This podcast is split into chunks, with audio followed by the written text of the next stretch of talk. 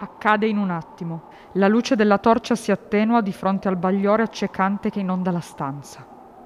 La statua diventa un unico bagliore di luce sfolgorante, eppure non riesce a distogliere lo sguardo, non riesce a sbattere le palpebre, perché quella luce ti possiede e ti attira a sé. La stanza intorno a te non c'è più e ti senti librare in uno spazio e tempo infiniti. Provi a parlare, ma non ci riesci, puoi solo ascoltare una voce nella tua testa.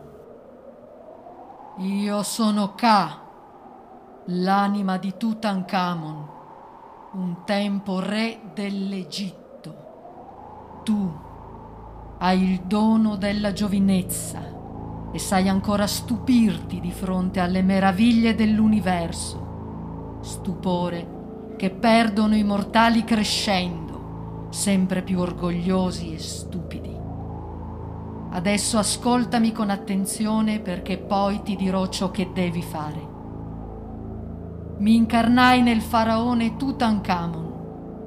Malato fin dalla nascita salì al trono che ero ancora un ragazzo. Sapevo che sarei morto giovane. Trascorsi tutta la vita nei preparativi per la mia dimora eterna volli una tomba che fosse nascosta meglio di qualunque altra e feci predisporre dai miei sacerdoti la più potente delle maledizioni contro chi avesse osato disturbare il mio riposo eterno. Ora, tu devi dire a coloro che sono penetrati qui di riparare al danno arrecato e di andarsene. Se lo faranno, io sarò clemente con loro ma se non obbediranno, tu di loro che saranno colpiti da una maledizione che non risparmierà nessuno. Tu che sei fedele, tieni questo anello e mettilo al dito. Il potere di Osiride sarà con te. Ora vai e quando avrai eseguito questo compito, riportalo qui.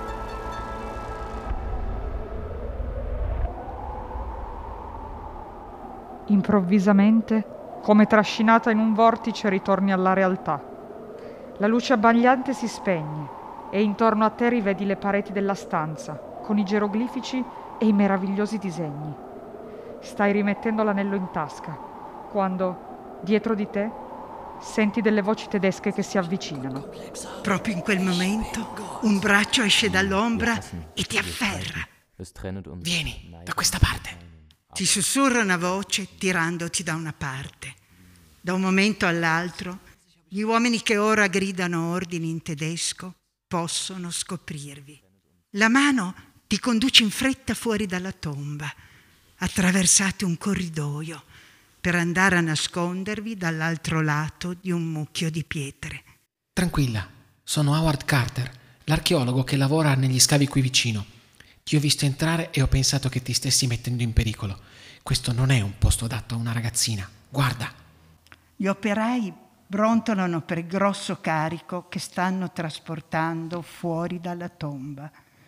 La statua di Tutankhamon. Un autocarro è in attesa con il rimorchio coperto da un telone, sul quale gli operai caricano la statua. Sono gli uomini di Von Trappen. Ha fatto una scoperta strabiliante e mi chiedo come abbia fatto a tenerla segreta. Forse non vuole tenerla segreta. Forse vuole fare un grande annuncio, invitare i giornalisti per far vedere quello che ha trovato. Questo la renderebbe l'archeologa più famosa del mondo. Odio fare il guastafeste. Nessun archeologo porterebbe via oggetti da una tomba senza scattare prima delle foto e fare delle rilevazioni accurate. Non sarebbe un archeologo degno di tale nome. No, Von Trappen è una ladra di tombe progetta di guadagnare molti quattrini, facendo uscire clandestinamente il bottino dal paese. Mi chiedo soltanto come pensa di riuscirci. In quel momento ti rendi conto che gli uomini di Von Trappen hanno lasciato incustodito il furgone per tornare all'interno della tomba. Sarebbe l'occasione perfetta per scoprire il piano di Von Trappen. D'altra parte si tratta di ladri di tombe disposti a tutto e chissà quali rischi potresti incontrare da soli. Potrebbe essere meglio chiedere aiuto. In ogni caso dovete decidere in pochi secondi.